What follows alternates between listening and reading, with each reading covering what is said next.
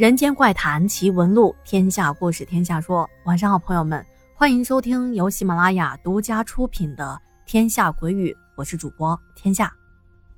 今天的故事是我们的老朋友，来自河南的笑而不语小哥哥提供的。啊，他已经给我们分享过很多故事了，很多的故事都是关于他的村里发生的事情。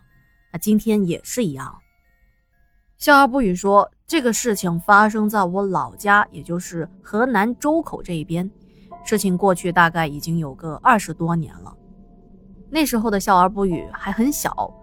他说，我们村在二十多年前是比较贫困的，就连通向村里的路都是泥巴路。而这件事情发生在我们的隔壁村，在我们村和隔壁村之间是有一条小河的。就是我之前投稿故事的那条河，就有一次不是说他跟几个发小走在那条河边上，差点被一个什么东西给勾到河里头去嘛。在二十几年前，这条河上面虽然也是有桥的，但是非常的破旧。与其说这是一座小桥，还不如说就是几块木板随便搭的。事情就发生在这座桥上。当年隔壁村有一户人家要准备结婚，那就需要准备像什么烟酒啊，还有呃结婚要用的被褥什么的。在早些年，不像现在这么方便，需要什么东西打个电话或者是在网上购买就可以了，而是需要提前和商店的老板商量好，预定好那些货物，那么在两边都定好的日子，派人去把这些货物取回家。怎么说呢？其实。婚礼的筹备是一件很麻烦的事情，特别是在我们农村这边习俗比较多，所以说啊，要在结婚的前一天的白天一直忙，忙到了晚上才会有时间去拉那些商店的货物。我们说回要结婚的那家人啊，当时主家就在村里找了两个人，推着板车去商店拉货。板车可能年纪小的朋友们还没见过啊。等一会儿也可以在这咱们节目下方看到这张图片，但是在八九十年代的农村里，板车是一种普遍的人力货运工具，主要用于农忙收获的时候运输地里的像什么稻谷啊、苞米什么的。具体的结构就是把一块一块的小木板拼接成一块大的木板，然后在大木板下面的左右两边做两个卡轮胎横杠铁轴的小槽。然后呢，再把这个轮胎横杠卡在板车中间两边这个卡槽当中。平时使用的时候，一个人在后面推，一个人在前面拉着。为什么要把板车介绍的这么的详细呢？因为后续的这个故事情节啊，它跟板车有很大的关系。那么，回到故事中来，当时去拉货的这两个小伙子，其中一个胆子特别的大。而且那身材可以说是膘肥体壮，我们就把他叫做张三吧。还有另外一个就是胆子特别的小，平时晚上要是出门啊，有个风吹草动都能吓得哇哇大叫，我们就叫他李四。就这样，张三和李四两个人推着车出门了。据说他们出门的时候差不多是在十点钟左右，他们两个人一边说说笑笑的。就走到了前面我们提到的那座小破桥的旁边，因为李四胆子比较小，他刚到河边的时候还抱怨说：“哎，真是的，为什么让咱们两个大晚上的去拿货呀？你看这河边黑乎乎的，多瘆人呐！哦，对了，我可听说前两天这桥边不远处才淹死了个人。”据说死的可惨了，可张三却不以为意。嘿嘿，看你怂的，怕什么呀？没做亏心事，不怕鬼敲门。走走走，快点吧，等会儿弄好了早点回去，说不定还能搞点小酒喝喝呢。就这样，两个人你一言我一语的聊着天，等到了店里，就把东西往板车那么一装，就这样。一个人在后面推着，一个人在前面用绳子绑在板车上，就拉着往回走。前面的那些路，两个人一直走得好好的，可是当他们再次走到小桥上的时候，却出事了。因为这个板车刚上桥就卡住，推不动了。不管张三在后面怎么发劲儿，就是纹丝不动。没办法，张三只好向李四喊道：“哎，我说李四，你倒是用力拉呀！我这边都快使出吃奶的劲儿了。”而李四也纳了闷了：“哎，不对呀，哥，我我这边我也挺使劲去拉了。”可是我我也拉不动啊！哎呀，这两个人啊，一个拉一个推，费了好半天的劲儿，发现这车就是动不了。在前头，这李四就觉得有点奇怪了，于是他放下绳子，俯身向车轮望过去，才发现，原来在车轮的位置，居然莫名其妙的卡了半块破板砖。哎。刚刚我们去的时候还没有这玩意儿呢。李四说着，就伸手把半块板砖捡起来，扔到河里去了。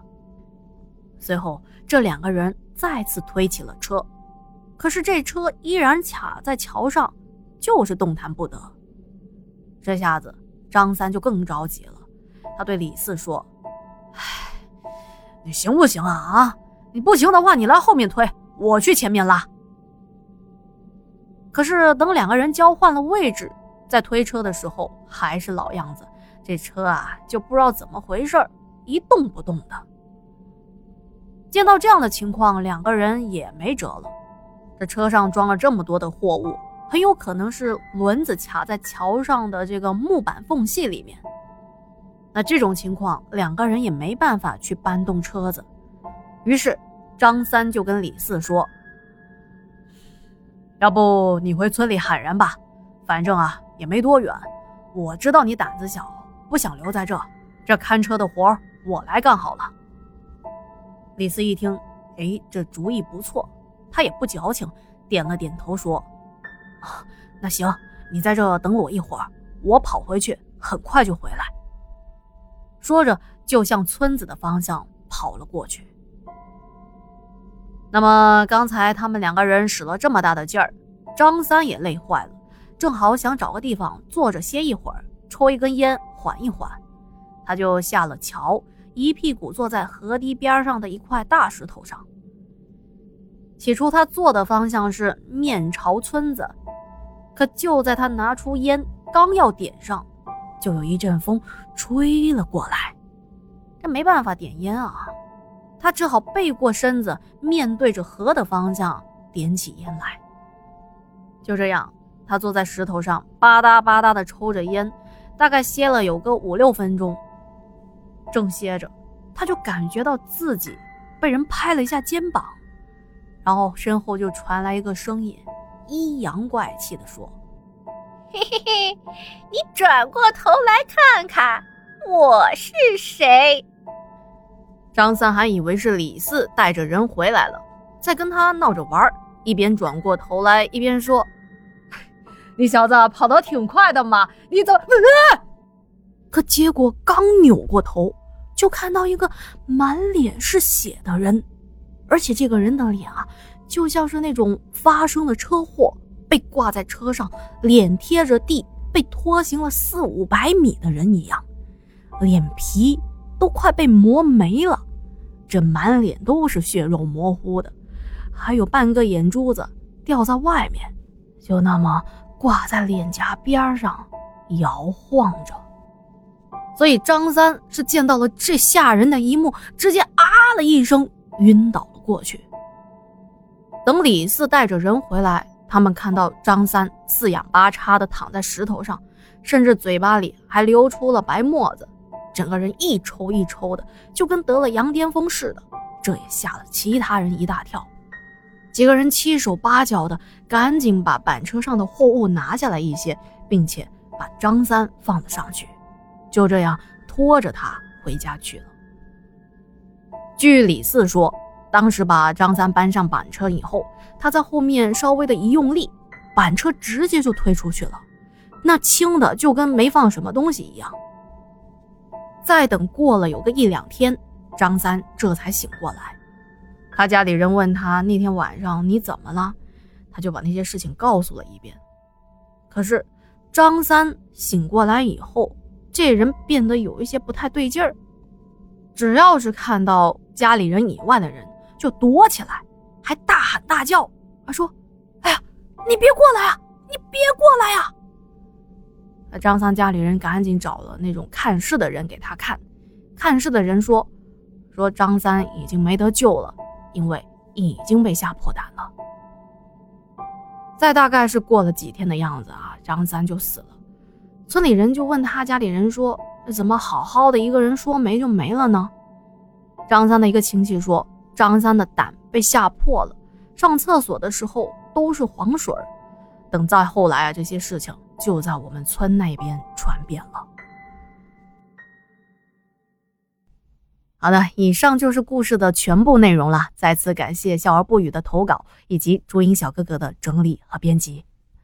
我查了一下，其实咱们民间经常说的吓破胆，实际上并不是说真实的这个胆囊啊，胆囊作为一个消化器官是吓不破的。